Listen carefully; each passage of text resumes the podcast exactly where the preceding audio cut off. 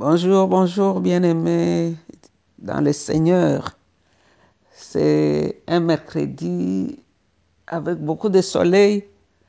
Le Seigneur t'a réveillé, le Seigneur t'a ressuscité, tu es sur la terre des vivants. Ce n'est pas que tu mérites plus que ceux qui sont morts. Il y a des gens avec de très grands projets, des gens qui étaient tellement beaux, des gens qui avaient tout, plus d'argent que toi, des gens qui avaient de belles maisons plus que ta maison, des gens qui conduisaient des voitures plus chères que la tienne, les gens qui avaient tout, qui faisaient la gymnastique, qui avaient des grands médecins. Ces gens-là, hier, ils se sont éteints. Mais toi et moi, nous sommes sur la terre des vivants. Dieu nous a fait grâce. Il nous accorde encore ce jours parce qu'il n'a pas encore fini avec nous. Ce n'est pas parce que tu es jeune que tu as envie. Ce n'est pas parce que tu es fort que tu as envie. Ce n'est pas parce que tu es intelligent ou tu as beaucoup étudié. La grâce seulement. C'est le roi des rois qui t'a donné ce temps pour que tu puisses bien faire ce que tu as mal fait hier. Donc c'est Maman Jeanne avec l'équipe de Maman d'adoration. Nous continuons la méditation dans Apocalypse 21. Aujourd'hui, nous lirons du verset 15 jusqu'à la fin. C'est plus de 12, c'est 12 versets, mais c'est tellement merveilleux, on n'a pas pu couper ça parce que ça s'attache, c'est comme une seule pièce. Et on va, on va lire la parole de Dieu, je vais lire la parole de Dieu. L'ange qui me parlait tenait une mesure, un roseau d'or, pour mesurer la ville, ses portes et sa muraille. La ville avait la forme d'un carré, sa longueur était égale à sa largeur. L'ange mesura la ville avec son roseau et elle avait 2200 km de longueur et elle était aussi large que haute que longue. L'ange mesura aussi la muraille qui avait 65 mètres de hauteur selon la mesure ordinaire qu'il utilisait. D'autres ont dit selon les mesures des hommes. La muraille était construite en jaspe et en ville elle-même. La ville elle-même était d'or pur, aussi clair que du verre. Les pierres de fondation de la muraille de la ville, de la ville Les pierres de fondation de la muraille de la ville étaient ornées de toutes sortes de pierres précieuses. La première pierre de fondation était de jaspe, la deuxième de saphir, la troisième d'agate, la quatrième d'émeraude, la cinquième d'onyx, la sixième de sardoine, la septième de chrysolite,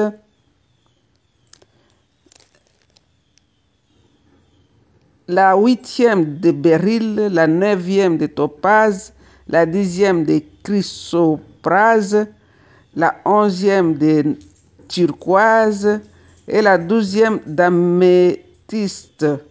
Les douze portes étaient douze perles. Chaque porte était faite d'une seule perle. La rue de la ville était d'or pur, transparent comme du verre. Je ne vis pas de temple dans cette ville, car elle a pour temple le Seigneur Tout-Puissant ainsi que l'agneau. La ville n'a besoin ni du soleil ni de la lune pour l'éclairer, car la gloire de Dieu l'illumine et l'agneau est sa lampe.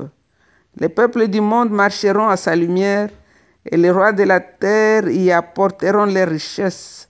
Les portes de la ville seront ouvertes pendant toute la journée et même elles ne seront jamais fermées car là il n'y aura pas de nuit. On y apportera la splendeur de la richesse des nations, mais rien d'impur n'entrera dans cette ville, ni personne qui se livre à des pratiques abominables et aux mensonges. Seuls entreront ceux dont le nom est écrit dans les livres de vie, les livres qui appartiennent à l'agneau. C'est la parole de Dieu. La lecture était un peu longue, mais nous allons ensemble essayer de voir qu'est-ce que le Seigneur veut que toi et moi nous puissions retirer de cette longue lecture. Donc, euh, on va y, aller ensemble. Mais c'est merveilleux, c'est, ça fait du bien. Ça fait du bien. Et on bénit le Seigneur pour sa parole. Dieu nous a tellement aimés qu'il ne nous a pas caché ces choses. C'est pourquoi ma prière est que l'Église prêche ces choses. On court à gauche, à droite pour chercher le miracle, mais où est-ce qu'on va aller avec les miracles Dans la ville, on ne part pas avec des bagages. Dans la ville, Jésus lui-même est essentiel.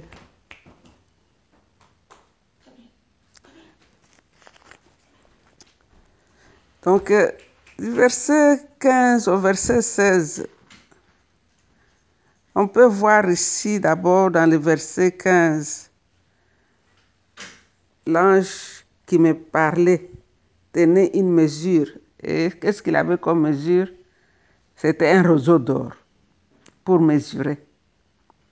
Donc, euh, ça, montre que tout est or là-bas. Même la mesure qu'on utilise, c'est pour l'or. Et pendant qu'on voit qu'on tue les gens pour de l'or ici, là-bas, l'or est utilisé comme, comme un ruban que les couturiers utilisent pour prendre des mesures. Donc, il utilise, il a un roseau d'or pour mesurer. Donc, l'ange détermine que la ville avait 2200 km de long, de largeur et de la hauteur. Donc, elle était cubique. Donc, elle est plus vaste qu'Israël restauré. Elle est plus vaste qu'Israël restauré. Et dans le verset 17, on nous dit que le mirail avait 65 mètres de hauteur. L'ange mesura aussi les mirailles qui avaient 65 mètres de hauteur selon la mesure ordinaire qu'il utilise ou bien selon la mesure des hommes. Parce que Jean ici au ciel, l'ange lui montre des choses qu'il n'a jamais vues. Donc, l'ange essaie de, de faire amener Jean à voir des choses de la façon humaine. C'est pourquoi il utilise certains termes qui correspondent avec le langage des hommes. Mais ici, ce sont des mystères. Les murailles avaient 65 mètres de hauteur. Donc, le texte original utilise les mesures d'époque. Donc, c'était de l'époque. On parlait de 12 000 stades, 144 coudées. Donc, on utilisait ce qu'on utilisait à ce temps-là. Dans le verset 18, on nous dit aussi que la muraille était construite en jaspe et la ville elle-même était d'or pur, aussi clair que du verre. La description de ces murailles est de jaspe et la ville elle-même en or pur. Donc ici, nous voyons que cela nous donne à imaginer la magnificence, la beauté, la gloire qui était dans cette ville-là. C'était tellement beau, c'était, il y avait du succès. Il y avait tout ce qu'on peut désirer pour voir. Je vois ici les gens qui voyagent pour aller voir les pays des merveilles, des choses fabriquées, imaginaires. Mais ici, là, c'est la réalité même. C'est comme ça que ça va, c'est qu'on va trouver au ciel, chez nous là-bas. C'est pour ces choses que nous devrions nous battre. Souvent, les chrétiens se battent pour des choses tellement fragiles, des choses qui ne vont même pas tenir. Ici, on nous dit que la muraille de la ville mesurait 144 coudées, donc c'est moins de 60 mètres. C'est un. C'est bien petit rempart pour une ville de 2000 km de haut.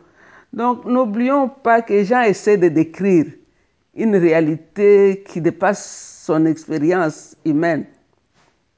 Donc, la ville était d'or pur, semblable à du verre pur. Ces douze portes étaient chacune faites d'une seule perle. Donc c'est une ville extraordinaire. Une ville extraordinaire. Mais Jean essaye d'utiliser le langage qu'il avait pour expliquer ce qu'il voyait. Le verset 20, 19 et 20 nous dit que les douze fondations étaient ornées avec douze pierres précieuses qui sont semblables à celles sur la poitrine du souverain sacrificateur qui représente les douze tribus d'Israël. Bon, ici, c'est vrai, on ne peut pas vraiment donner la description ou bien comprendre vraiment ce qu'il voulait dire. Parce que toutes ces choses, c'est spirituel. Ce sont des choses que toi et moi, si nous persévérons, nous allons voir ces choses-là. Et ces jours-là, on n'aura pas besoin que quelqu'un nous explique.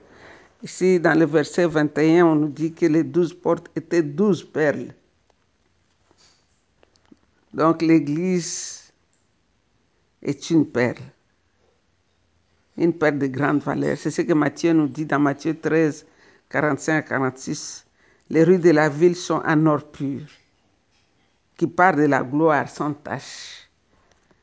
Quand on voit les gens qui se battent pour des petites chaînettes en or, ils vont voler, ils vont faire n'importe quoi parce qu'il a vu un bijou qui l'a plu, il va se prostituer juste pour avoir un petit, une petite chaînette. Mais là-bas, on nous dit que les routes même sont en or pur. Et nous allons marcher sur cet or-là. Donc, certaines choses manquent dans la cité. C'est ce que nous voyons ici dans le verset, verset 22 verset 23. On nous dit ici, je ne vis pas de temple dans cette ville, car elle a pour temple le Seigneur Tout-Puissant ainsi que l'agneau. La ville n'a besoin ni de soleil ni de la lune pour l'éclairer, car la gloire de Dieu illumine, illumine et l'agneau est sa lampe. Nous avons vu les gens qui, qui se font la compétition d'avoir des, des méga-churches, des grandes églises de 5000 membres, tout ça. On nous dit que là-bas, il n'y a même pas tout ça.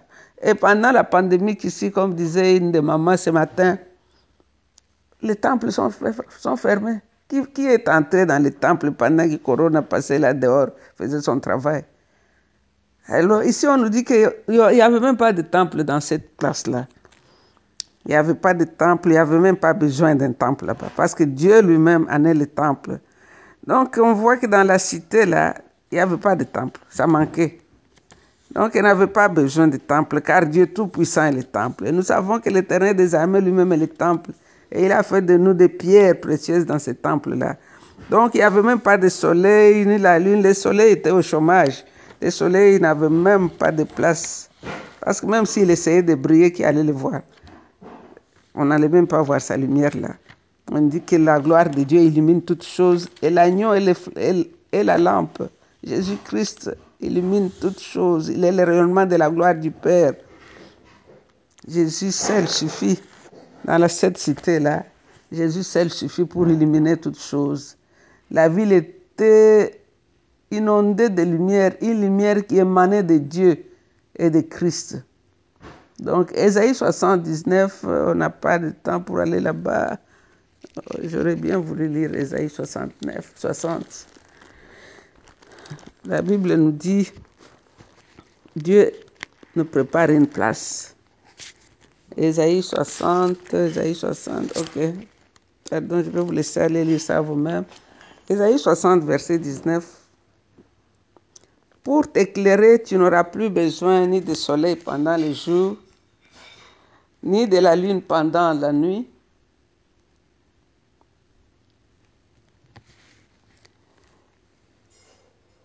Car moi, le Seigneur ton Dieu, je t'éclairerai pour toujours. Je t'éliminerai de tout mon éclat. La lumière du jour ne s'anira plus pour toi comme au coucher du soleil, ni la clarté de la nuit comme au coucher de la lune. Car moi, le Seigneur, je t'éclairerai pour toujours. Ce sera la fin de ton deuil. Donc, euh, ici, le soleil, on n'en a plus besoin là-bas.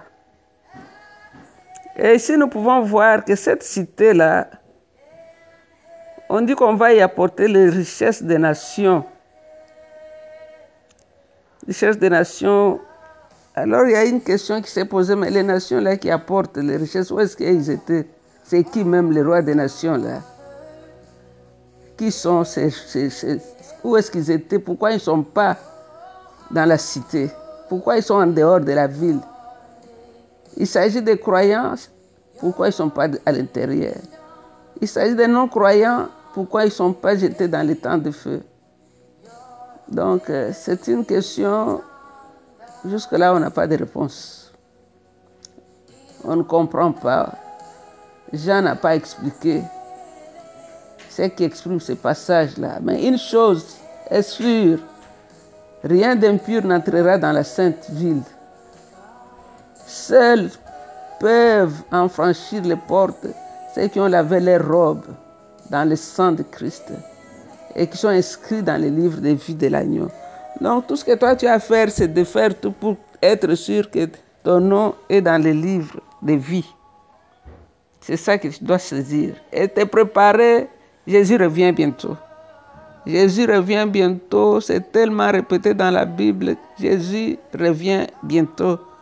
Mon frère, ma soeur, Jésus-Christ, l'homme de Galilée, le prince précieux, le charmant le plus beau parmi des milliers, revient bientôt. Parfois, on se bat pour des choses fragiles. Tu vas avoir cinq maisons. Qu'est-ce que tu vas faire avec tes cinq maisons? Quand tu ne peux dormir que sur un seul lit Tu vas avoir quatre voitures. Est-ce que tu n'as que deux pieds? Comment tu vas conduire quatre voitures à la fois? Battons-nous pour ce qui est essentiel. Au ciel, là, on n'a pas vu des gens qui conduisent des voitures. Les gens sont dans la félicité, il n'y a plus de larmes, il n'y a, a, pas de deuil là-bas. La gloire de Dieu illumine toutes choses. Jésus a dit, je m'en vais vous préparer une place. Et quand j'aurai fini, je viendrai vous chercher. Donc là, on dit que la ville est cubique, c'est-à-dire chaque personne a une place. Une place là, j'aime bien en anglais, c'est room, c'est une chambre vaste, là où tu vas te répandre à gauche et à droite. Tu n'auras plus à te confiner quelque part. Bats-toi pour ces choses-là, ces choses qui vont rester. La cité a une forme de cube, c'est-à-dire parfait. C'est le symbole même de la perfection, comme le Saint de Saint dans 1 Roi 6, 20. Donc les dimensions de 12 et 1000 indiquent qu'il y aura des places pour tout le monde, tous les rachetés. Et les matériaux qui sont utilisés ici pour la construction indiquent sa beauté, sa gloire parfaite pas de temple, ni une lumière éclairée, ni une lumière créée ne va entrer dans cette ville-là, dans la cité, car la gloire et la présence de Dieu suffit pour nous illuminer. La cité est parfaite et elle est glorieuse. La cité est parfaite, elle est glorieuse. Nous allons adorer Jésus qui est parti nous préparer une place.